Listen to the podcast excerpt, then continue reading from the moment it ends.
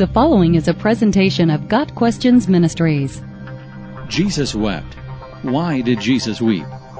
Two passages in the Gospels and one in the Epistles, Hebrews 5 verse 7, teach that Jesus wept. In the Gospels, our Lord wept as he looked on man's misery.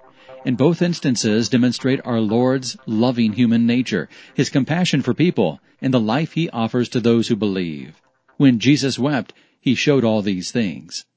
John 11 verses 1 through 45 concerns the death and resurrection of Lazarus, the brother of Mary and Martha, and a friend of our Lord. Jesus wept, John 11 verse 35, when he gathered with the sisters and others mourning Lazarus' death. Jesus did not weep over the death itself, since he knew Lazarus would soon be raised and ultimately spend eternity with him in heaven. Yet he could not help but weep when confronted with the wailing and sobbing of Mary, Martha, and the other mourners. The original language indicates that our Lord wept silent tears, or tears of compassion for his friends. If Jesus had been present when Lazarus was dying, his compassion would have caused him to heal his friend. But preventing a death might be considered by some to be a chance circumstance or just a minor miracle, and this was not a time for any doubt. So Lazarus spent four days in death's grave before Jesus publicly called him back to life.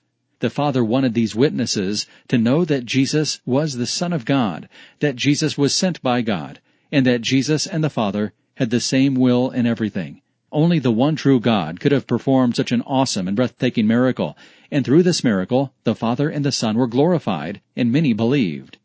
In Luke 19 verses 41 through 44, the Lord is taking his last trip to Jerusalem shortly before he was crucified at the insistence of his own people, the people he came to save.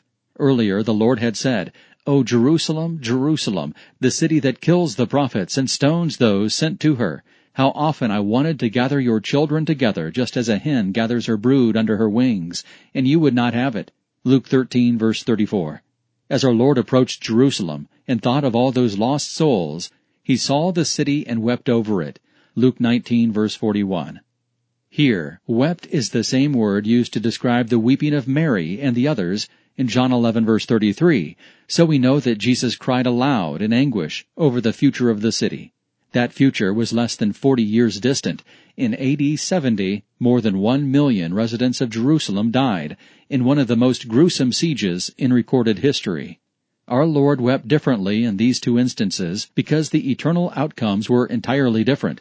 Martha, Mary, and Lazarus had eternal life because they believed in the Lord Jesus Christ. But most in Jerusalem did not believe and therefore did not have life. The same is true today. Jesus said to her, I am the resurrection and the life. He who believes in me will live even if he dies. John 11 verse 25. Got Questions Ministry seeks to glorify the Lord Jesus Christ by providing biblical answers to today's questions.